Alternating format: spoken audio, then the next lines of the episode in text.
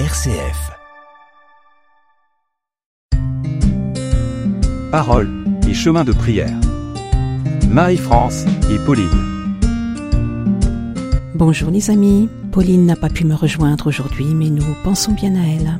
Grande question, les évangiles sont-ils fiables? Qu'en pensez-vous? Et qu'en dit le Père Découvement dans son livre Les trésors du credo? Nous abordons le chapitre sur Jésus-Christ.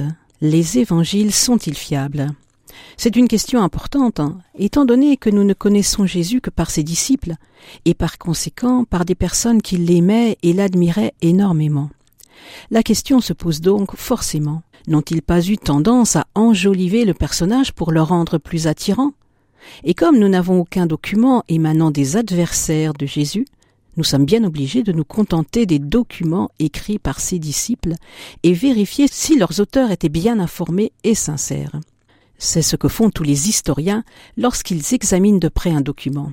Est-ce que son auteur connaissait personnellement les événements dont il parle? Ou se borne-t-il à répéter ce qu'il a entendu dire? Était-il sur place? Et d'autre part, était-il sincère? Nous allons faire passer les évangiles à ce double crible. Premièrement, les auteurs des évangiles sont-ils bien informés? Ce que nous disent les évangiles correspond à ce que nous savons par ailleurs des Juifs du temps de Jésus. On s'aperçoit, par exemple, que Jésus respecte parfaitement les usages de l'époque. Il n'entre jamais dans la maison d'un païen. C'était interdit. En entrant chez un païen, un juif risquait d'adopter ses mœurs, de ne plus observer la loi et de tomber amoureux d'une jeune fille qui deviendrait son épouse. On voit aussi dans les évangiles les discussions qui existaient à l'époque entre sadducéens et pharisiens. Les Sadducéens étaient des conservateurs qui ne voulaient pas entendre parler des nouveaux livres de la Bible écrits en grec à Alexandrie. Ils ne croyaient pas à la résurrection des morts, alors que les pharisiens y croyaient. Et nous voyons Jésus dans l'Évangile donner raison aux pharisiens sur cette question.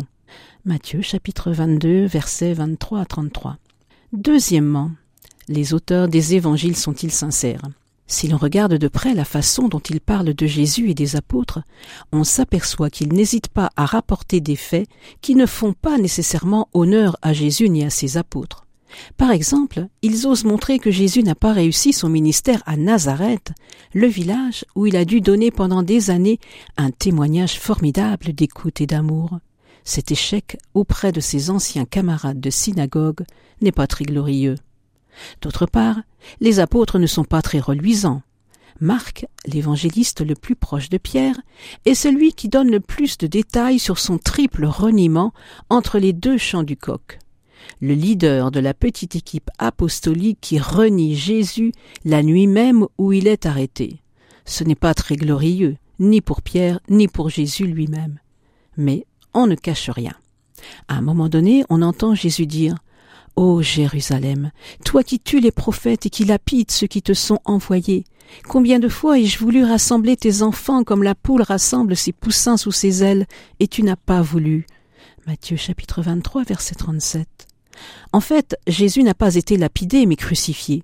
Si on avait voulu mettre les paroles de Jésus en accord avec ce qui est arrivé, il suffisait de changer un mot.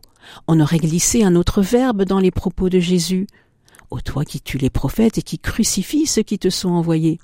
Non, on a laissé le verbe lapider, on s'est souvenu des paroles de Jésus, on a laissé le verbe qu'il avait employé. Oh, qu'elle me plaît cette sincérité. Seigneur, donne-nous d'entrer toujours mieux dans la lecture des évangiles et la connaissance de ta vie. Donne-nous de mieux te connaître pour mieux t'aimer et te faire aimer. Prière. Donne à ton Église de nombreux frères et sœurs consacrés, de nombreux laïcs qui pourront aimer, aimer et servir leurs frères, qu'ils soient le sel de la terre par l'annonce de l'évangile du salut et par la préservation de toute corruption, qu'ils soient la lumière du monde en éclairant les hommes par ta parole et par l'exemple. Avant de nous quitter, nous vous proposons d'écouter un chant d'Hugues Fantino, chant intitulé Viens écrire avec d'autres. Viens écrire avec d'autres les mots de l'évangile, viens tracer les chemins de l'honneur. Devenir comme l'apôtre dans ce monde fragile, un crayon dans la main du Seigneur, un crayon dans la main du Seigneur.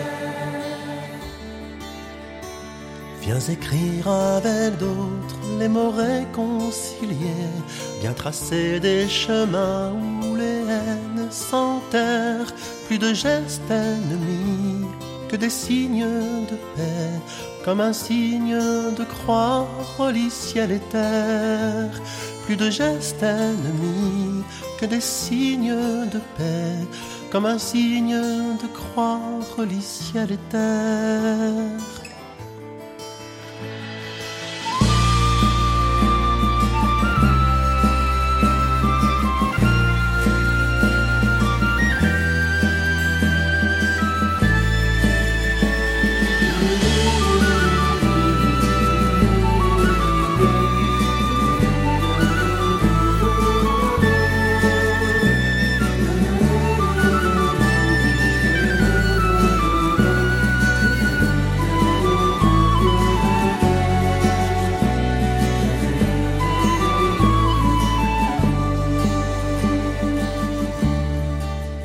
les amis. À la semaine prochaine.